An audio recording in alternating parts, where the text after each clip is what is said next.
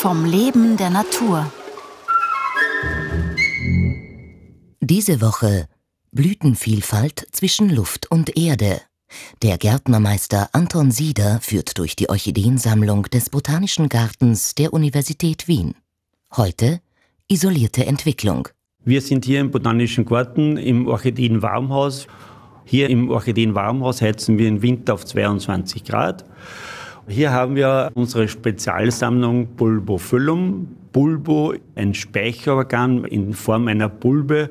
Das sind rundliche Speicherorgane, die einfach Nährstoffe und Wasser speichern, die eine Größe von wenigen Millimetern bis, wie es oft heißt, Kindskopfgröße erreichen können.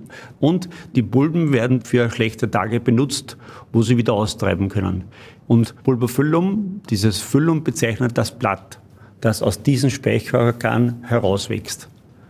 Ja, es sind meistens äh, Kugel, aber in allen Formen, auch flach gepresst, meistens einblättrig. Es gibt bei Bulbophyllum auch zweiblättrige Gruppen und eine in Afrika sogar mit sechs oder sieben kleinen nadelförmigen Blättchen. Das ist die Gattung Gesiella. Seit 1999 haben wir einen Kooperationsvertrag mit dem Botanischen Garten in Antananarivo in Zimbasasa, um speziell die Gattung Bulbophyllum dort aufzusammeln und zu bearbeiten. Die Gattung Bulbophyllum hat in Madagaskar so circa 200 Orten. Madagaskar ist halt äh, schon sehr äh, zerstörte Insel und über 90 Prozent keine natürliche Vegetation mehr. Von diesen 200 Orten haben wir so circa 130 wieder aufgefunden. Der Rest ist wahrscheinlich ausgestorben. Und wir haben auch bis jetzt so zwölf neue Arten entdeckt, die schon beschrieben wurden. Unsere Tätigkeit erstreckt sich dort das Aufsammeln von historischen Arten und Informationen sammeln, wo wachsen die Arten, unter welchen Bedingungen. Diese Gattung Bulbophyllum in Madagaskar sind die meisten eben zweiblättrig und haben eigenartigerweise keine nähere Verwandtschaft mit asiatischen oder südamerikanischen Bulbophyllum. Nur mit dem afrikanischen Festland haben sie ein oder zwei Orten gemeinsam. Alle anderen gibt es nur auf Madagaskar. Madagaskar ist die viertgrößte Insel der Welt. Sie liegt östlich von Afrika und ist sehr, sehr, sehr lange vom Rest der Welt getrennt und hat damit mit Tieren und Pflanzen eine zum Teil eigene Entwicklung durchgemacht. Und auch von den Orchideen her, nur mit Afrika gibt es ein oder zwei Arten, die sowohl in Afrika als auch auf Madagaskar vorkommen. Alle anderen Arten gibt es nur auf Madagaskar, man sagt dazu auch endemisch. Wir haben schon ca. 130 Arten nachgesammelt und auch neue Arten entdeckt, die jetzt schon beschrieben wurden.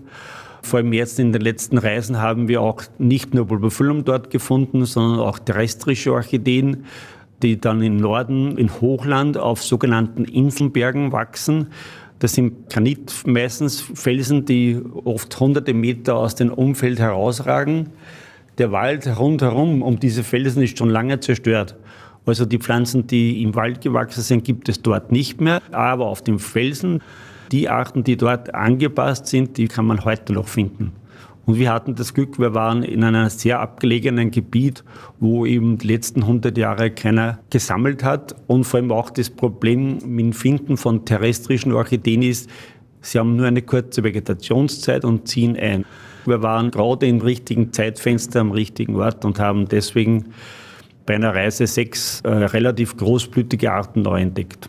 Und hier werden Bestäuber sein, äh, meist nachtaktive Schwärmer, die ihren langen Rüssel zusammenrollen können. Ja, Nachtschmetterlinge. Der Schwärmer muss dann mit seinem langen Rüssel an die Blüte rein und zu diesem Nektar. Da gibt es auch einen dritten Mitspieler, tropische Spinnen, die auf den Blüten sitzen und die Bestäuber fressen wollen.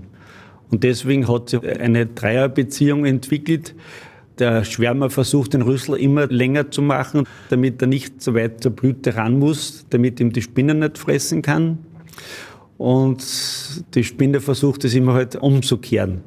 Eine Evolution, die noch nicht abgeschlossen ist. Morgen um 5 vor 9 Gemeinschaft mit Pilzen.